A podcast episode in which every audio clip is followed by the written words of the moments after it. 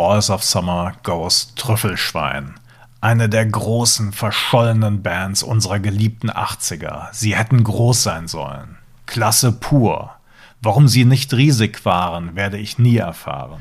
Das beste AOR Synthesizer Album aller Zeiten hätte riesig sein sollen. Super Ohrwurm-Songs und gut geeignet für Nachtfahrten in der Stadt. Eine der besten Bands und Alben der 80er Jahre. Sie hätten überall die Nummer 1 sein sollen. Danke, Tina. Viel Liebe.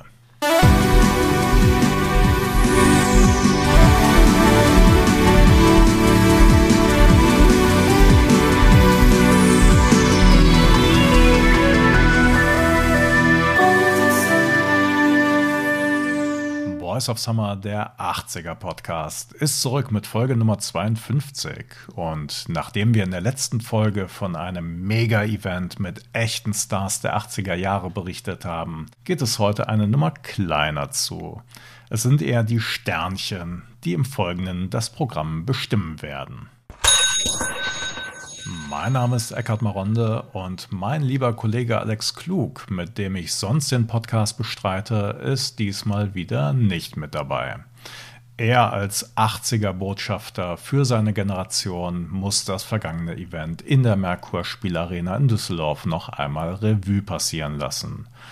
Und ausgeschlafen wie er ist, hat er als passionierter Plattensammler auf eBay ein paar Auktionen laufen für Maxi-Singles von Holly Johnson, Limal und Gazebo. Außerdem ist er noch auf der Suche nach Devotionalien von Sam Fox, der Fuchs. Ich dagegen bin heute bestens vorbereitet, denn ich möchte über fünf Bands sprechen, von denen ich selbstredend schon Alben und Maxis in meinem Plattenregal stehen habe. Es geht heute um Bands, die, ja, man könnte flapsig sagen, die heute keine Sau mehr kennt. Naja, das stimmt auch nicht so ganz. Bands, die Mitte der 80er Jahre Platten veröffentlicht haben, aber außer Achtungserfolgen nicht viel reißen konnten. Die aber, das sage ich jetzt, absolut hörenswert sind. Sonst hätte ich die Platten wahrscheinlich nicht in meiner Sammlung stehen. Ganz klare Sache.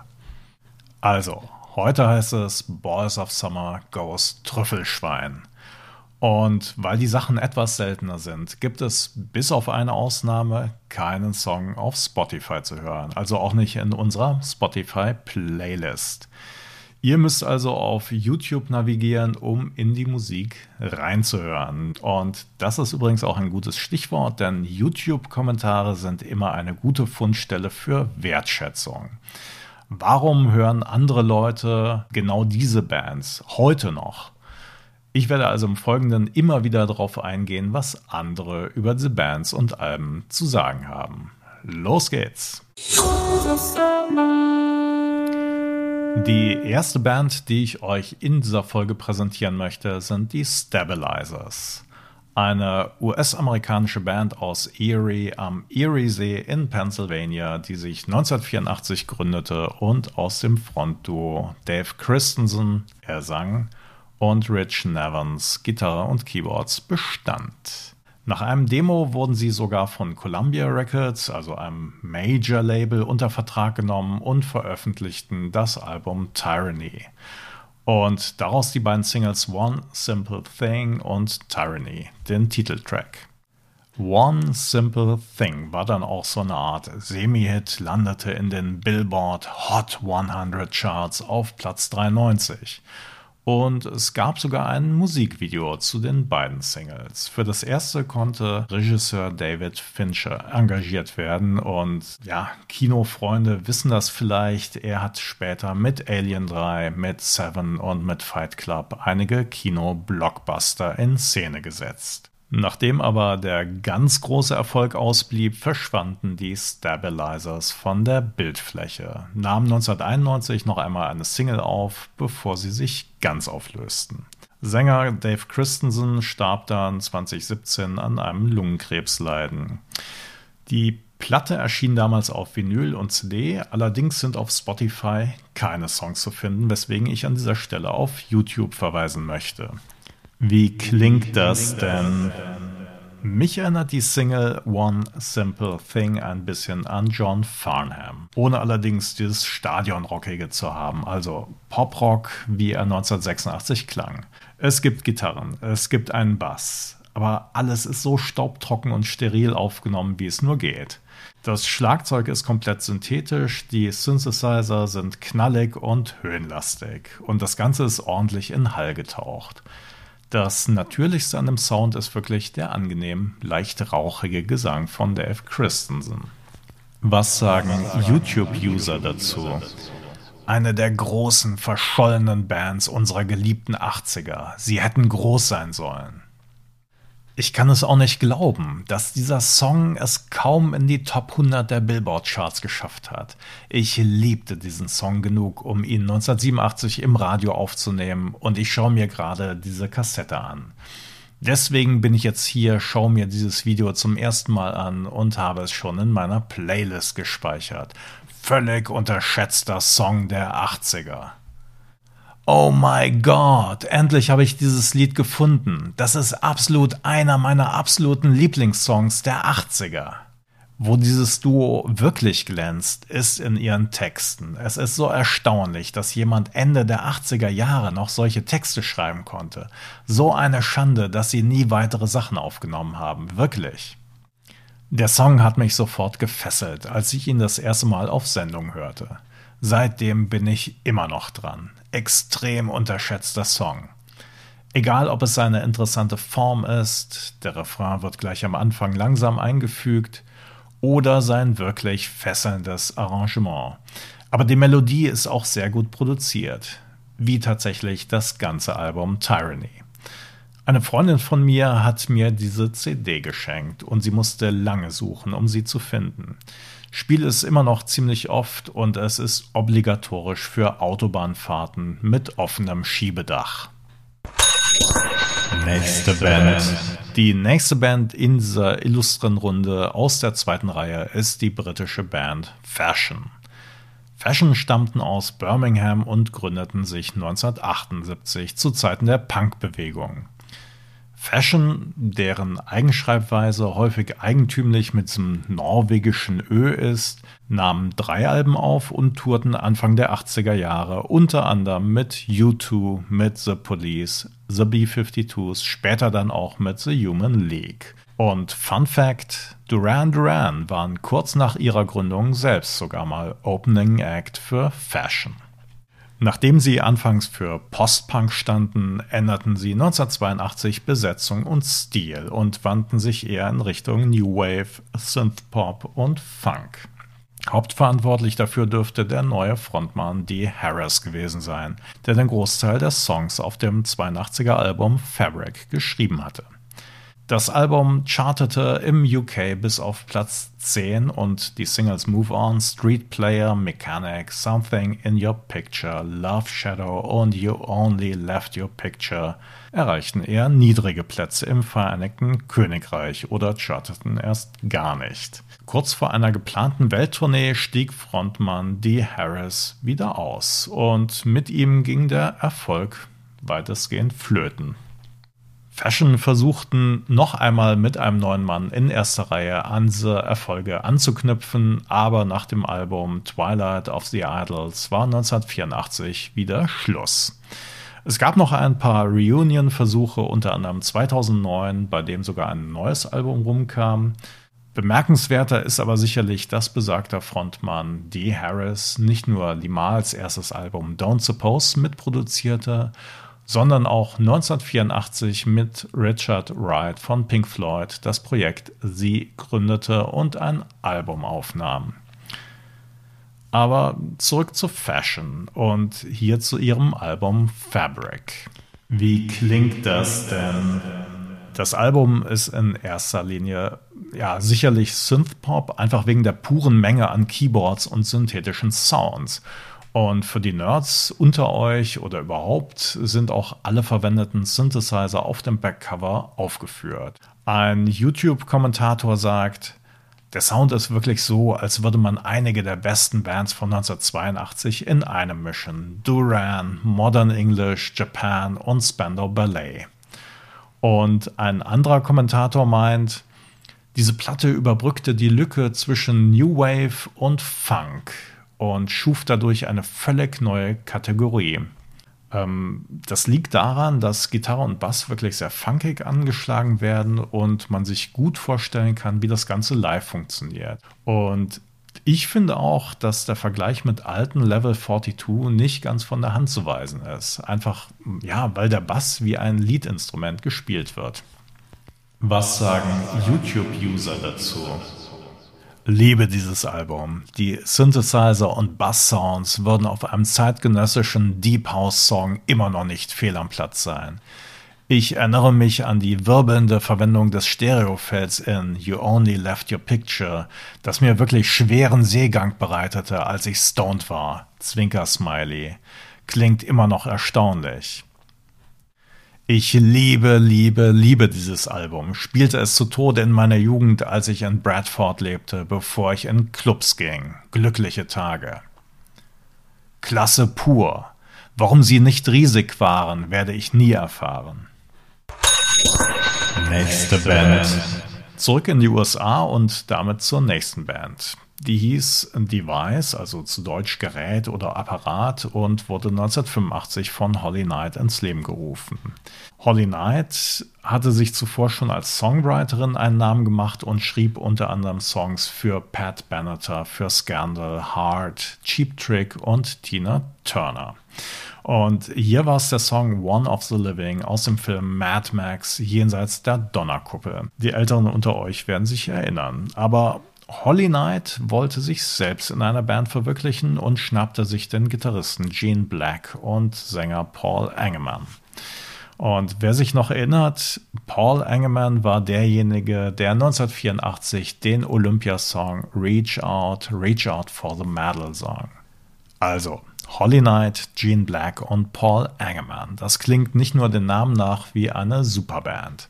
Allein ihr einziges Album Two to Be Three war 1986 eher ein mittelmäßiger Hit. Platz 73 in den Billboard-Charts für das Album, während die Single Hanging on a Heart Attack in den USA immerhin Platz 35 erreichte und in Germany sogar Platz 33. Dennoch war nach diesem Album ein paar Live-Shows und Playback-Auftritten in Fernsehsendungen 1987 wieder Schluss. Wie klingt das denn? Hm, ja, also Love is a Battlefield von Pat Benatar ist sicherlich ein erster Anhaltspunkt. Also rockig ist das Ganze mit einem Bandfundament, wenngleich die Instrumente teilweise synthetisch sein werden. Und auch sonst fahren die drei ordentlich Keyboards auf. Die Songs sind im besten Sinne traditionell geschrieben, also ohne Strophen, Bridge und Refrain läuft gar nichts. Holly Knight hatte sich ja nicht zu Unrecht solch einen brillanten Ruf als Songwriterin erarbeitet.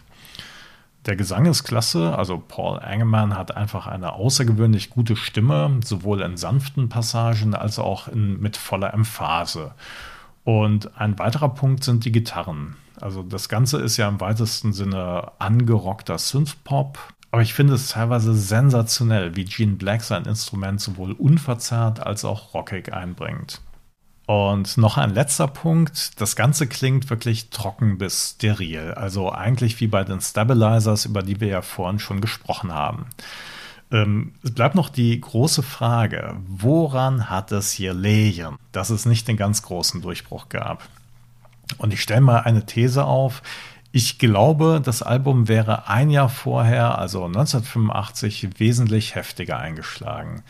So klang es vielleicht schon ein wenig dated und die Musikmode war einfach schon wieder ein Stück weiter. Was sagen YouTube-User dazu? Das beste AOR Synthesizer Album aller Zeiten hätte riesig sein sollen. Aus meiner Sammlung mit 2000 CDs und 300 Stück Vinyl habe ich 10 wesentliche Veröffentlichungen in einem feuerfesten Safe eingeschlossen. Diese CD gehört zu den 10. Absolut herausragendes Album. Super Ohrwurm-Songs und gut geeignet für Nachtfahrten in der Stadt. War nicht überrascht zu erfahren, dass diese Musiker nach Device mit all der Sessionarbeit weitermachten. Holly Knight ist eine Keyboard Queen, während Engemanns Stimme und Aussehen die Quintessenz der 80er waren. Aber das Herausragende für mich ist Gene Black. Ich liebe alles, was der Typ spielt. Und damit ihr euch ein Bild machen könnt, verweise ich an dieser Stelle nicht nur auf YouTube, sondern auch auf unsere Spotify-Playlist, wo wir gleich einen Song Dreierpack hochladen werden.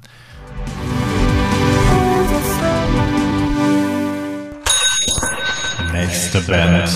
Die nächste Band hieß Les Enfants, also französisch für die Kinder. Sie kamen aber aus Irland und waren eine Rock-Pop-Band, die in den Jahren 1982 bis 1986 aktiv war. Sie unterzeichneten bei Chrysalis Records, also auch einer der größeren Player im Business, einen Sechs-Alben-Vertrag, nahmen aber lediglich das Album Touché auf, das 1985 erschien. Und da es über die Band nicht so viele Informationen gibt, möchte ich an dieser Stelle die deutsche Wikipedia zitieren, die sich besonders lakonisch gibt. Zwei Singles konnten sich kurzzeitig in der irischen Hitparade platzieren. Das Album war ein kommerzieller Misserfolg. Die Band löste sich 1986 auf. Punkt. Dennoch ist die Musik auf Touché hörenswert, wie nicht nur ich finde. Wie klingt das denn? Ein YouTube-Kommentator schreibt, schön. Es ist wie Spandau Ballet meets OMD meets ABC. Also ich würde eher eine Verwandtschaft zu U2 sehen, wenngleich äh, Les Enfants reichlich Synthesizer und elektronische Drums verwendeten. Aber es gibt eben diese Ähnlichkeit durch die singende Leadgitarre, was irgendwie diese Weite der irischen Landschaft vermittelt. Dieses folkige, aber auch dieses melancholische. Sänger Derek Herbert erinnert durch seine Stimmlage ein wenig an Alison Moyer. Was sagen YouTube-User dazu? Dieses Album hat mein Leben geprägt. So viele Erinnerungen kamen zurück, als ich es hörte. Danke, dass du es geteilt hast. Ich habe Jahre damit verbracht, danach zu suchen. Liebte diese Band. Wenn du sie magst, wirst du The Promise und Vitamin Set mögen. Heilige Scheiße, dieses Album ist perfekt. Dieses Album ist eines, das mir langsam ans Herz gewachsen ist. Es hat einen hellen, lebendigen Klang und es ist schade, dass ich es in den 1980er Jahren verpasst habe. Aber zumindest ist es hier, damit ich es im 21. Jahrhundert genießen kann. Das ist auch ein ziemlich verrücktes Albumcover. Und noch eine kleine Anekdote von mir. Als ich mir äh, die Platte Secondhand gekauft habe, hat mich der Besitzer des Plattenladens ausdrücklich für den Kauf gelobt. Dem ist, glaube ich, nichts hinzuzufügen. Nächste Band. Und wir sind jetzt schon bei der letzten Band in dieser Podcast-Folge angekommen, aber die ist ein echter Burner. Jedenfalls, wenn es um die Wertschätzung der Fans geht und um die Preise für ihre Platten auf Secondhand-Börsen geht. Also ein echter Portemonnaie-Burner. Die Rede ist von Coup d'État oder Co d'État, je nachdem, wie man es ausspricht, aus Australien. Die Band bestand aus dem Kernduo Tina Cross und Leon Berger oder Tina Cross und Leon Berger. Also man kann die beiden Namen auch hervorragend deutsch aussprechen. Und die Band waren zwischen 1984 und 1987 aktiv. Tina Cross kommt ursprünglich aus Neuseeland, hatte dort ein paar Hitsingles und gewann 1979 den Pacific Song Contest. Berger wiederum ist in Russland geboren, studierte am Moskauer Musikkonservatorium und zog 1973 nach Australien. Und dort trafen sich die beiden und beschlossen zusammen eine Band zu gründen, nämlich Coup d'État. 1985 hatten sie mit ihrer Debütsingle Too Young for Promises direkt einen Hit und erreichten Platz 6 in den australischen Singlecharts. 1986 folgte dann das selbstbetitelte Debütalbum der Band. Später wurden dann noch drei weitere Singles veröffentlicht, nämlich Body Talk, Think of Me und Miss You All Long. Und wenn ihr in die Songs reinhören möchtet, dann macht das gerne auf YouTube. Da findet ihr dann sogar Videos zu den einzelnen Stücken, also zu Too Young for Promises und Think of Me. Der Erfolg war aber jetzt auch nicht überbordend groß und 1987 war für Coup d'Etat auch schon wieder Schluss. Tina Cross hatte im Anschluss eine erfolgreiche Karriere im neuseeländischen Musiktheater und trat unter anderem in Cats, Chicago und The Rocky Horror Picture Show auf. Verger wiederum gründete ein Aufnahmestudio. Wie klingt das denn? Phänomenal. Also stellt euch vor, jemand kauft sich zwei Yamaha DX7 Synthesizer und programmiert die volle Dröhnung Synthpop mit krachenden Drums, mit fetten Synthes. Und dazu kommt der Gesang von Tina Cross, der an den traditionellen chinesischen Singsang erinnert. Also definitiv etwas, was mir so nirgendwo mehr untergekommen ist. Und das Ganze verpackt in wirklich tolle Songs mit Hooks und Melodien. Also ihr merkt schon, ich bin da nicht ganz unvoreingenommen, aber lassen wir mal andere sprechen. Was sagen YouTube-User dazu? Unglaubliches Album. Das ist wirklich ein Meisterwerk, ein Muss für jeden Fan des Musikgenres der 80er Jahre. Tinas Stimme ist wirklich außergewöhnlich, sensationell und emotional. Eine der besten Bands und Alben der 80er Jahre. Sie hätten überall die Nummer 1 sein sollen. Danke, Tina. Viel Liebe. Wow. Ich habe nie das ganze Album gehört, aber ich hatte die Single Too Young auf Vinyl. Ah, Erinnerungen. Ich mag YouTube. Sie haben einmal zu Tina gesagt, dass sie wie Madonna klingt, aber sie antwortete, nein, ich klinge wie Tina Cross. Gut so, da stimme ich zu. Da ist eher ein Kate Bush-Vibe drin. Ich bin ein großer Fan von Kate Bush, wahrscheinlich der Grund, warum ich mich zu Tina hingezogen fühle. Ich denke, das Problem war vielleicht, dass ihr Sound wie bei vielen 1985er Synthesizer-Bands etwas zu spät kam. Dieses Album hätte 1984 erscheinen und ein Hit werden können.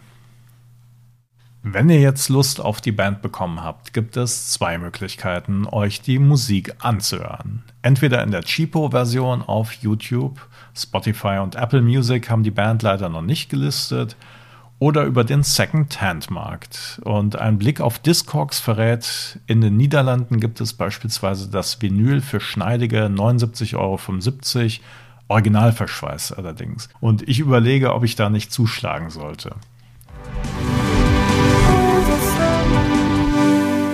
Wie ist es mit euch? Kanntet ihr die Bands und habt ihr jetzt Lust reinzuhören? Ich hoffe natürlich schon. Und habt ihr weitere Tipps, über die wir unbedingt sprechen müssen? Lasst es uns wissen in den Kommentaren auf Facebook oder Instagram, wo wir unter dem Handle Boys of Summer Podcast zu finden sind. Oder schreibt uns eine E-Mail oder eine Direktnachricht.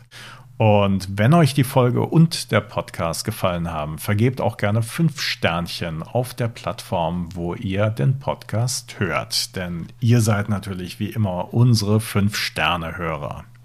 Und da es Too Late for Promises ist, ihr könnt uns auch finanziell unterstützen. Wir sind auf Patreon zu finden, wo ihr uns monatlich ab einem Euro zukommen lassen könnt damit wir weiterhin die neueste Fashion und das eine oder andere Device kaufen können. Wir sind Les Enfants der 80er und brauchen Stabilizers in Form von geldwerten Zuwendungen, damit wir uns auch die Coup d'Etat Scheibe zulegen können. Und nicht bloß die günstige Maxi. In diesem Sinne, wir hören uns in zwei Wochen wieder, wenn es heißt Boys of Summer, der 80er Jahre Podcast. Bis dahin, tschüss und gute Nacht.